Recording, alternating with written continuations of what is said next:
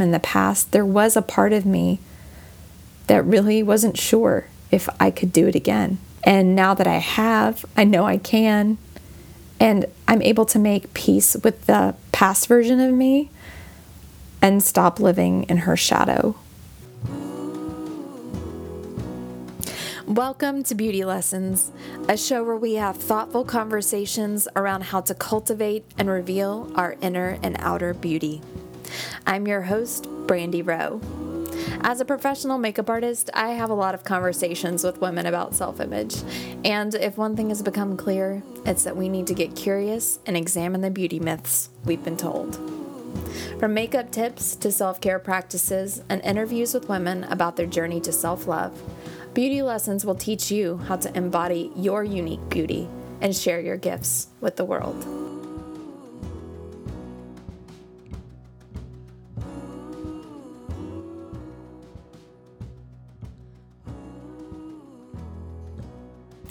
Hello, welcome to this episode of Beauty Lessons.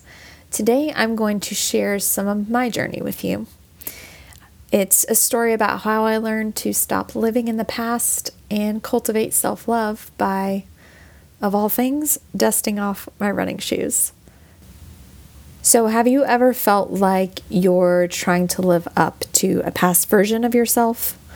Or you've tried desperately to replicate or extend a season of life that was going really great? I definitely have.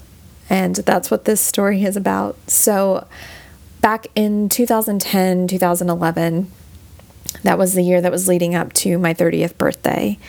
And I was living in LA at the time and had been doing all of this, you know, inner work to heal. Um, I was going to therapy and I was working on my creativity by going through the book The Artist's Way um, I had made this decision that I wanted to stop hiding who I was and start opening up and expressing myself. So, over that year, I made a list of all these things I wanted to do before I turned 30, and I started working on them. So, over that year, I became a runner. I started seeing a nutritionist.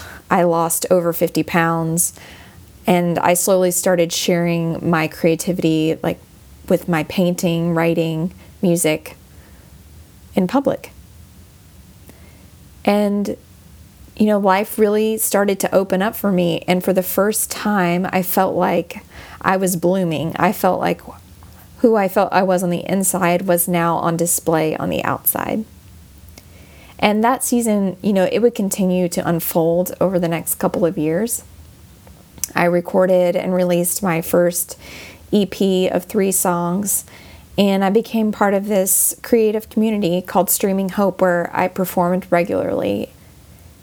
And I saw so much growth and so much beauty and self love um, being cultivated in my life. And it was such a far cry from where I had started, you know, playing quietly in my bedroom and hoping no one would hear me.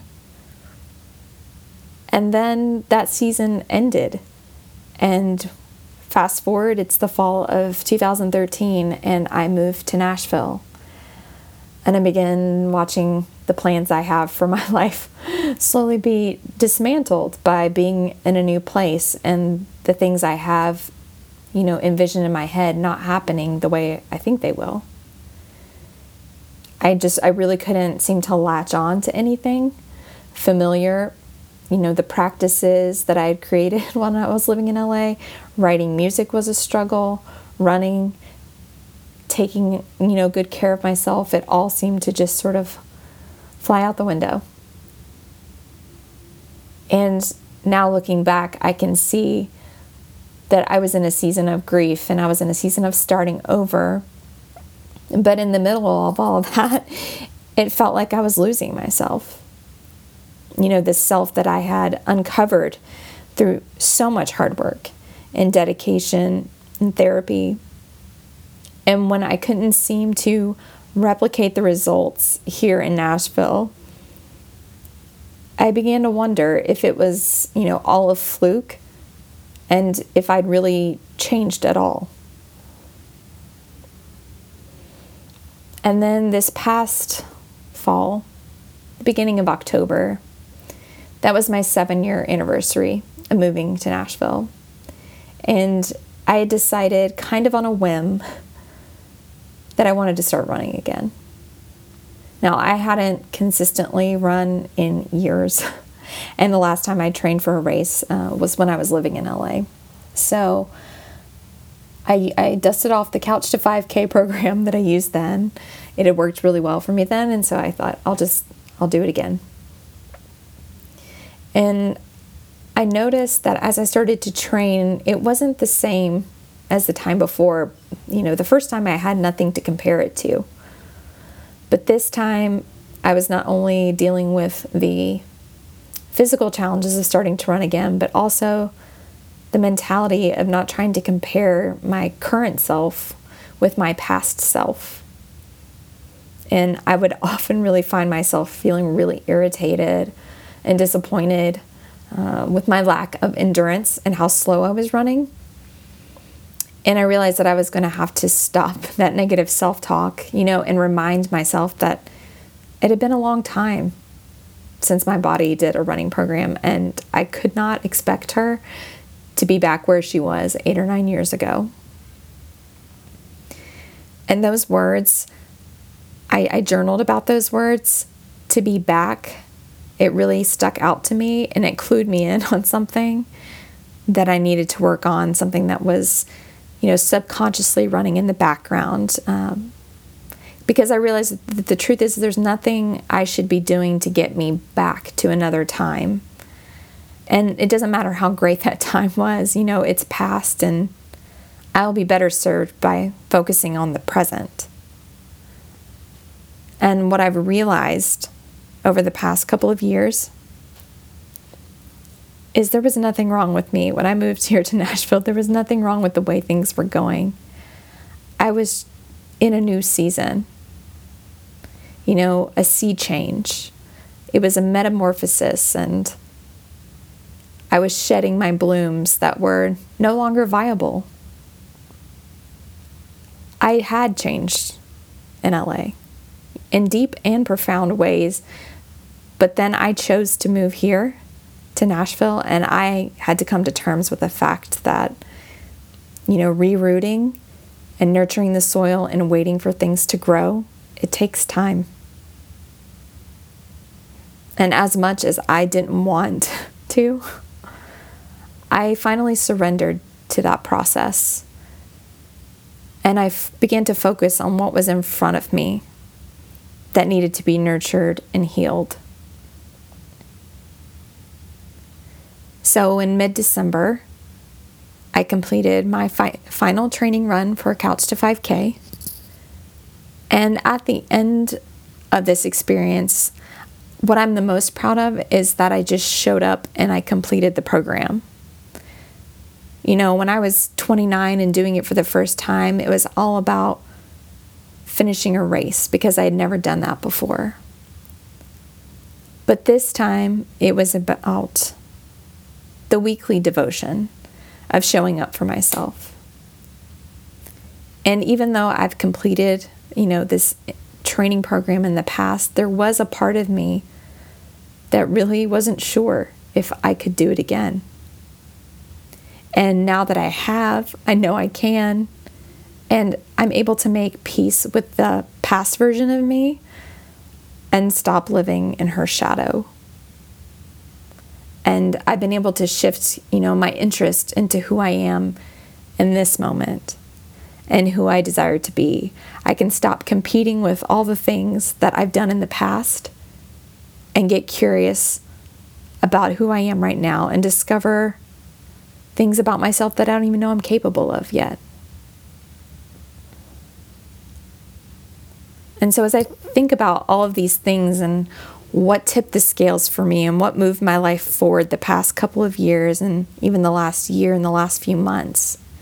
I just keep coming back to the present moment and honoring the cycles of life and the seasons of life and realizing that they are all valuable. Just because a flower blooms and it's really pretty when it's in bloom doesn't devalue any of the other parts of its life cycle. All of those other parts of its life cycle are necessary to get it to that point. It's just the most visible sometimes when it's in bloom, and that's it, you know? So, as we wrap up this episode, I want to invite you to think about where you are in the season of your life. And if you think about the season in terms of the seasons of the year, you know, are you in the winter? Sometimes it's called the fertile void, right? Because there's a lot of things happening under the surface that you can't see, but it doesn't mean that life isn't taking place. There is rest and reflection that is required to build something new. And maybe you're not there. Maybe you're in the spring. Maybe you're in the season of planting and initiating action and slowly starting to emerge. Or maybe you've moved beyond that and you're in the summertime.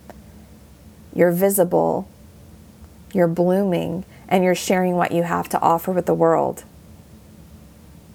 Or you could be moving into a season like autumn where things are wrapping up and you're harvesting, you know, all the fruits of your labor and you're getting ready to go back into winter again. Wherever you are is right where you should be. Because there is no right place to be, there is only where you are.